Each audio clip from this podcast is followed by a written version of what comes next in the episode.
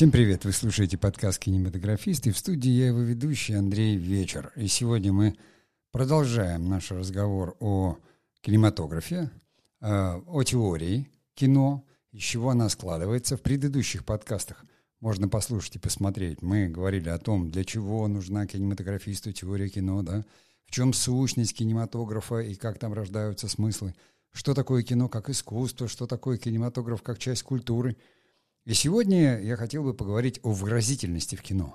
Или же э, можно еще сказать, ну, кино искусство изобразительное, да, то есть изобразительность или выразительность в кино. Вот таким образом я определяю тему сегодняшнего подкаста. Напоминаю, что наш подкаст идет на всех существующих и доступных платформах. Э, не только в Telegram э, или э, ВКонтакте, но его можно слушать и в Apple Podcast, и в Google Podcast, и на Яндекс Музыке, и на платформе Mave Digital, и, и на Кастбоксе. В общем, везде, где вам удобно. Наш подкаст разговорный, в некотором смысле даже дискурсивный. То есть, а дискурс отличается а, от нарратива, вы знаете чем, да? А если не знаете, то посмотрите, чем. Хотя, наверное, э, все-таки э, нарративность присутствует. Э, но сейчас разговор не об этом. Сегодня мы говорим о изобразительности и выразительности в кино. Сейчас я сделаю паузу, и мы продолжим.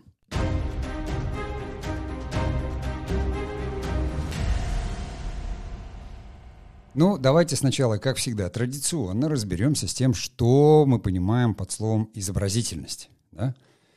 А изобразительность — это некое сходство, подобие образов искусства с внешним э, обликом окружающего мира. То есть э, наш мозг каким-то образом идентифицирует э, мир, окружающий нас, и когда он в произведениях искусства или в том же самом кино он видит картинку, похожую на жизнь, да, кинематограф — это движущееся изображение, похожее на жизнь, он ее идентифицирует и говорит, о, это, это я знаю, что это такое, да, это и есть, в общем-то, изобразительность.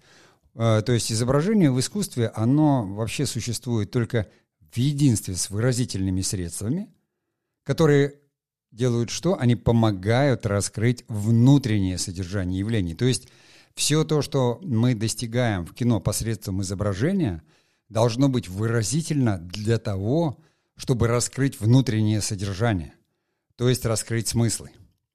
Какими признаками как говорится, э, э, из, э, вот выразительные средства в кинематографе об, обладают, да? То есть за все время существования кинематографа он, естественно, там 120 лет выработал собственное и э, достаточно обширные выразительные средства, которые, невзирая на то, что что-то он подчерпнул, кинематограф искусство синтетическое, вы помните, да, мы говорили об этом, и он подчерпнул из литературы, э, театра, э, живописи, фотографии, архитектуры, философии. Вот обо всем этом мы будем говорить вот э, в этом сезоне подкастов, да, о теории. Он выработал еще свои средства. И сегодня, поскольку мы говорим о выразительности, я хочу эти средства в некотором смысле перечислить. То есть э, первое, э, что определяло вообще эти признаки, да, ну как бы сам характер. То есть э, характер э, человеческого восприятия, особенности человеческого восприятия окружающего мира. То есть люди видят не просто глазами, да, а глаза, воспринимая световое, световые лучи, отражаются там через сетчатку и преломляясь в хрусталике, отражаются э, именно на коре этого э, нашего мозга. То есть образы, которые у нас возникают, мы воспринимаем зрительно, аудиально. То есть характер человеческого восприятия всегда определяет. То есть в кино мы всегда думаем о том, что это будут смотреть люди, и мы знаем, да, на каком языке с ними разговаривать. Также все равно э, это определила и техника. То есть специфика техники. Э, камера, э, кинокамера – это не фотоаппарат, у нас не статичная картинка.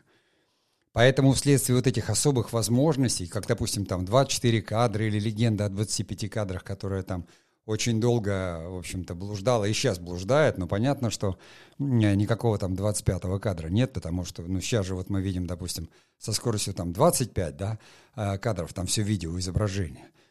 24, оно считается медленнее в общем-то, работает на пластичность кадра. А не все вот эти там э, попытки спекулировать там с некой скрытой рекламой, которая дается. Но, тем не менее, движение, да, камеры – то есть э, техника, вот это движение движущихся изображений, оно э, существует как чисто кинематографическое средство. Оптика кинематографическая, она отличается от фотографической, абсолютно точно. Ну, об этом можно, как говорится, отдельно говорить, но все равно там же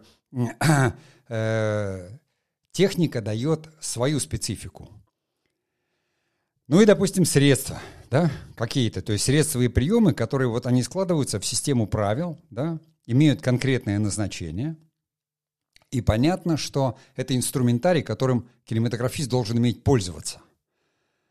И давайте перечислим просто вот все там средства так называемой выразительности, да, которые существуют в кино, основные специфические, похожие для кино – они где-то могут пересекаться, потому что понятно, что э, там что-то от фотографии взято, но вот опять же, от фотографии экспонирования. Э, то есть, э, когда свет там подается на, на негатив, грубо говоря, да, или там э, сейчас уже в цифровой фотографии немножко другие принципы. Но кинематографические средства — это в первую очередь это кинематографические планы. Именно планы. Э, переходы между этими планами, переходы между кадрами и эпизодами. То есть мы сменяем, у нас э, фильм представляет из себя набор каких-то изображений, определенных в динамике поданных, которые мы определенным образом меняем. Мы компонуем его э, так, чтобы э, форму, формулировать смыслы, да, и чтобы вот эти явления жизненные, которые мы передаем, э, для зрителя наполнялись каким-то смыслом. Ракурс – да, то есть с точки зрения кинокамеры. Это не только э, фотографический прием или художественный. Конечно, это из живописи, но тем не менее это считается спецификой. Само движение камеры. Потому что вы понимаете, что движение может быть как вот там, когда нужно придать какую-то динамику или нервность, как сейчас можно, такая репортажная камера такая дрожит, в особенности там в каких-то боевиках, иногда этим очень сильно злоупотребляют. Или, э, допустим, кантиленное такое очень плавное движение, которое дает там стадикам, к примеру. Да, люди иногда часто, не зная, они говорят, ну, мы возьмем стадикам, будем тут движение снимать. Стадикам сделает вашу камеру плавной. Плавной, а не нервной, понимаете? У, него совершенно другое. То есть со стадикамом хорошо идти с героем, э, проходя там, не знаю, э, по лестнице, по улице, переходя из помещения в помещение. Э, это хорошо. А если вы хотите, как говорится, очень быстро, чтобы камера перемещалась и показывала, э, создавала вот это как бы ощущение напряжения какого-то, то это как раз то, что называется там репортажная камера. Может быть, совершенно другое движение камеры. Поэтому вот перечислив там, допустим, средства, мы можем перейти к функциям, потому что, естественно, у каждого средства есть своя функция. Оно же для чего-то применяется. А для чего это применяется в кино? Вот за счет вот этих средств мы, естественно, организуем время, пространство, монтаж. То есть пространство за счет чего мы? За счет планов э, организуем. Потому что планы бывают разные, и мы показываем разное пространство. А, как говорится, за счет динамики да, мы организуем время. Потому что, а сколько времени прошло в этой сцене, а сколько она длится, а сколько вот герой шел, да, или сколько времени прошло. То есть, ну, кинематограф пространство временное искусство, помните, да, мы, мы говорили об этом э, в предыдущих подкастах. И посредством монтажа, складывания мы эту выразительность организуем. То есть давайте как, ну, поймем там, вот, допустим, э, хорошо, организация пространства, ну, выразительность все-таки, да. Э, то есть что? Самое главное здесь так некий план. Вот план там, да, как у нас говорят, средний план, крупный план, общий план – План определяет изображение в композиционном смысле. То есть понятно, что композиция э, берется из живописи, и о кинематографе, как э, о живописи, что он взял из живописи, мы будем говорить в следующем подкасте. Но здесь мы только фиксируем это. Есть очень простое, как говорится, такое, там, правило, может быть, или не правило, вот относительно планов. Если вы сходите в музей художественный, э, вот очень хорошо это работает с такими ростовыми портретами. Вот портрет Ермолова есть такой знаменитый. И вот если вы посмотрите на него, вот вы встанете, как говорится, далеко, и будете смотреть в общем плане на него, такой ростовой портрет, да, а актриса точно будет смотреть на вас. Вы возьмете средний план, она все равно будет смотреть на вас. И крупный план возьмете, будет смотреть на вас. При этом как бы композиционно там все будет меняться. При этом вот как бы на живопись, она умудряется, что куда бы вы ни пошли, все равно, как говорится, персонаж смотрит на вас. Художники, да, это, это когда-то открыли. Здесь мы за счет планов, мы как бы м, меняем, опять же, ракурс, не ракурс даже, а, э, как говорится, зрение. Мы показываем зрителю, куда смотреть, что мы считаем наиболее важным в нашей истории. То есть это такое э, отношение главного объекта к фону, с одной стороны, там, персонажа, да, э, в каком-то там окружении. И понятно, что, ну, расстояние между кинокамерой, ну, и самим персонажем. И вот через смену планов мы, как бы, э, достигаем вот этих наших смыслов и таких, учитывая особенности человеческого восприятия вы можете, ну, как бы сами, вот в жизни, как это там, я не знаю, вы там стоите на улице и что-то наблюдаете, да, и вот сам механизм восприятия, вы там, допустим, видите, что там вот всю улицу целиком, поворачиваете головой и осматриваете всю улицу, это, собственно, панорама, общий план. Но иногда вы можете сконцентрироваться, вы вдруг видите, что на улице пошел автобус, и вы сопровождаете его, да, и вы как будто укрупняетесь. А потом из автобуса вышел человек, которого вы ждете, и вы уже видите его и сконцентрированы на его настроении. Он подходит к вам, и вы видите, уже улыбается он или нет. И при этом вы как бы, ну, с одной стороны, боковым зрением вы вроде как видите улицу, но фокус вас, ваш уже изменился, да? То есть, и в этом смысле крупности — это такие куски изображения, снятые камерой, да, различной величины. И понятно, что применяем мы их в зависимости от того, на что мы хотим сфокусировать внимание зрителя. Давайте я сделаю паузу, и мы продолжим.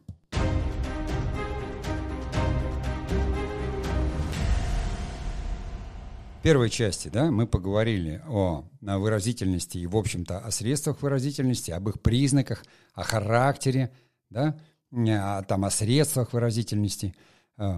Э, э, поговорили о планах. То есть э, и сейчас мы перейдем, скажем, к так называемым крупностям. То есть э, в кино это разделяется. То есть в кино есть план, есть кадр.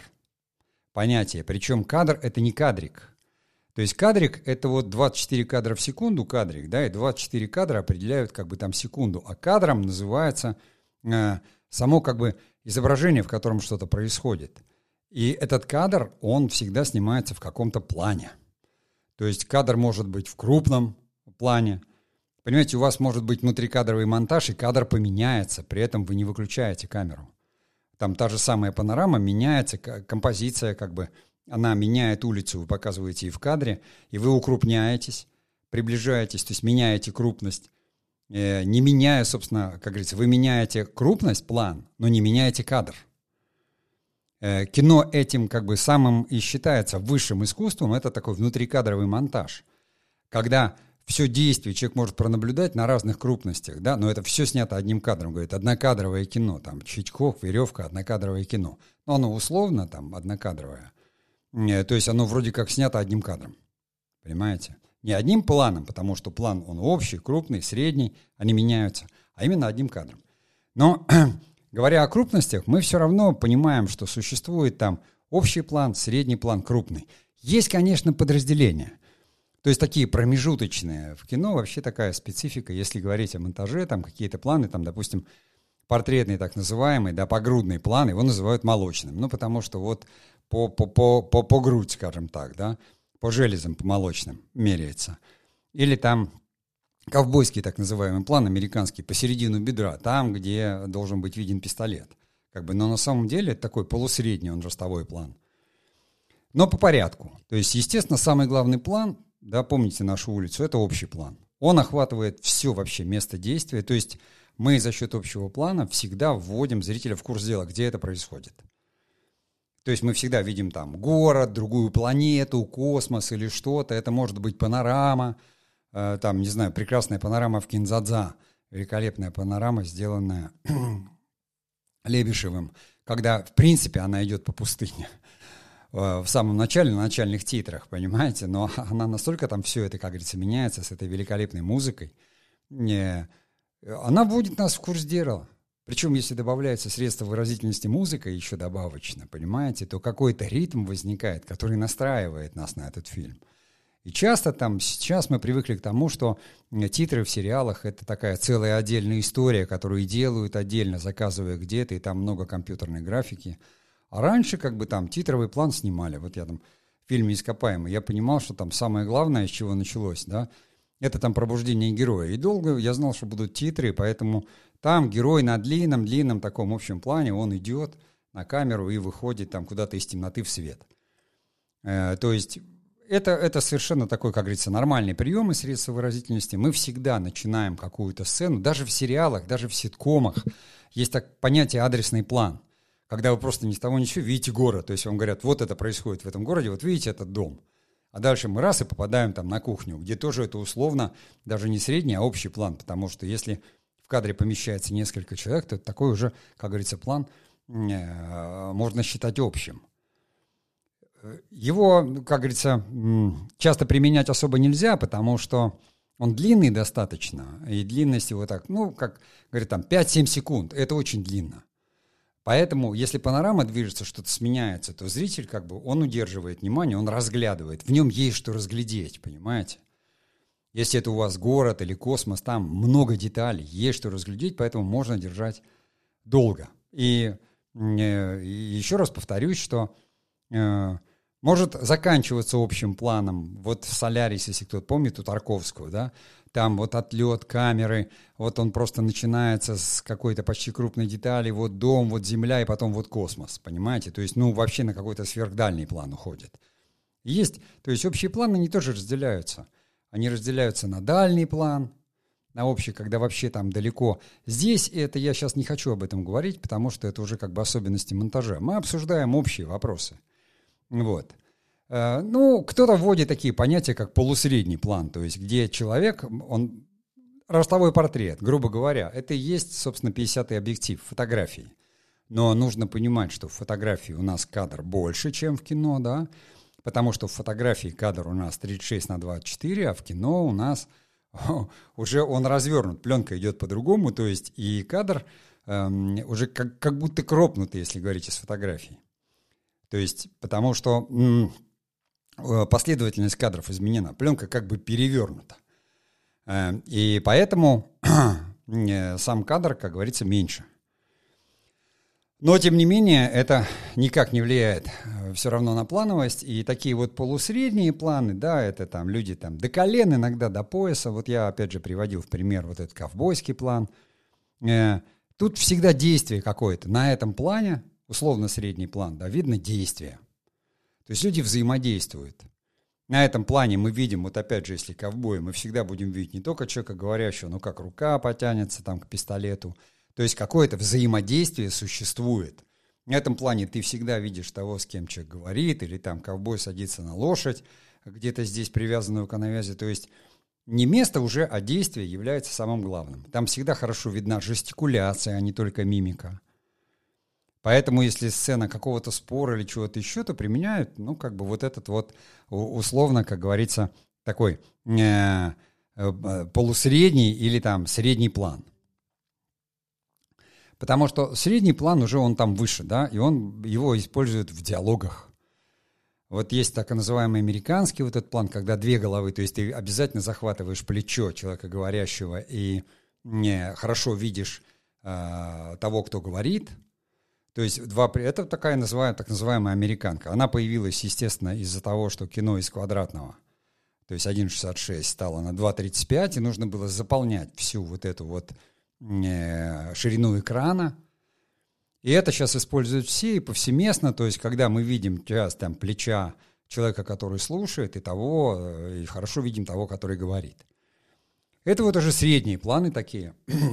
то есть все равно мы там видим два человека да, там, чтобы не усложнять, скажем, что есть какой-то там, ну, укрупненный план. То есть, когда тот же самый диалог мы показали, допустим, вот два человека стоят, а потом мы укрупнились, что-то важное человек говорит, мы укрупняемся на него. Такой портретный план, условно говоря, в котором мы уже видим там по грудь и там чуть выше уже как бы человека, видим его эмоции хорошо, то есть укрупнение уже, оно уже идет на эмоцию. То есть там уже видны, если на среднем мы видим действие, мы всегда определяем одно – место, действие, да, эмоция. Эмоция тоже как действие. Но если мы хотим что-то показать, мы укрупняемся на человека, и мы видим. И э, зрителя как бы концентрируем на этом. То есть не абсолютно точно его применяют там в ситуациях там психологического характера, когда я говорю, что нужно показать состояние. Ну или, к примеру, вы хотите показать поцелуй.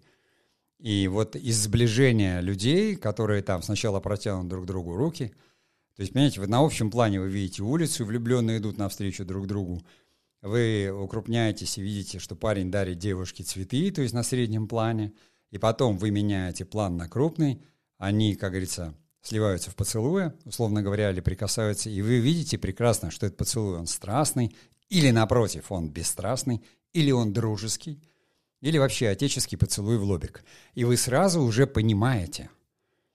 То же самое все можно сделать просто на общем плане, но вы будете видеть улицу. Для вас это ничего не будет значить. То есть как бы вы не разберетесь, формальная, неформальная встреча. Вы не увидите очень многих деталей.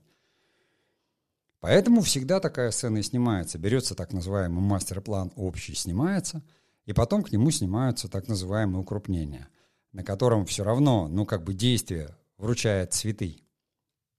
Потому что вы же захотите показать красивые цветы, дорогой букет, дешевый букет, старый букет, завядший букет, или отличный букет, или, или вообще он в пустыне вручает букет, понимаете? Если место действия пустыни он вручает цветы, это же, ну, как говорится, э, разрыв шаблона. А откуда он взял эти цветы в пустыне? Это уже какое-то действие, то есть это уже предложение для целой истории. Надо рассказать, где парень в Каракумах взял вот эти прекрасные цветы откуда он их довез, и целая история этого букета. Вот так, если, как говорится, говорить о примере. Да, ну и, конечно, у нас остается там деталь, которая нам важна, да, которую мы всегда, то есть если надо обратить на что-то внимание зрителей, там, не знаю, название книги, что-то очень важно, да, или там какая-то записка, или даже какая-то деталь, ну, то есть э, мы показываем там, вот та же самая встреча, раз он вручил цветы, они сливаются в поцелуе, и вдруг деталь, у него губная помада на воротничке. И девушка это замечает, и она говорит, ты любишь другую? Понимаете? И диалог сразу меняется. Мы используем эту же деталь, и как бы динамика драматургии за счет средств выразительности, она движется дальше. Вот, э, собственно, э, вот вся функция кадра, она именно заключается в том, чтобы э, показать вот это. Это очень как бы простое, ну такое, может быть, даже в чем-то примитивное а, объяснение, но, понимаете, именно этого зачастую не хватает. Потому что ни на каких курсах, нигде это, ну, об этом могут говорить там где-то теоретики. Это вот именно относится к теории кино. И все понимают, ой, монтаж там крупничок, говорят, средний, общий план, ой, давайте все. И вот все сериалы там рубят, допустим, на диаложных средних планах. Пошло это от телевидения, потому что оно было 4 на 3. И, и голова там смотрелась нормально. И в телевизоре это не, не так страшно, допустим, как э, в, э, в большом зале. Потому что в большом зале кинотеатра крупный план – это очень сильное воздействие. Я говорю, что крупных планов, если у тебя там роль какая-то небольшая – один-два на фильм, два-три плана, значит, тебя уже запомнят. Так, во всяком случае, в советское время начинающие актеры, мы там считали, сколько у тебя крупников в роли, ну, которая там второго, как говорится, там небольшая роль или эпизод. А сейчас это сразу снимают и все, потому что по телевизору говорящую голову, у телевизора же радийная природа.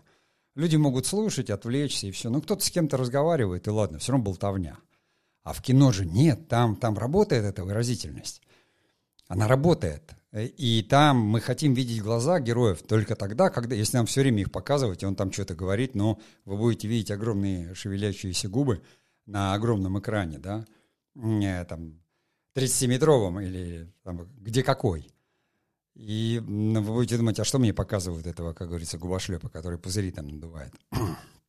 Вот, грубо говоря, когда хочется посмотреть на там, прекрасную природу, которая вокруг него, там, или что-то еще – то есть это сильнейшее такое средство именно выразительности, которое мы и применяем.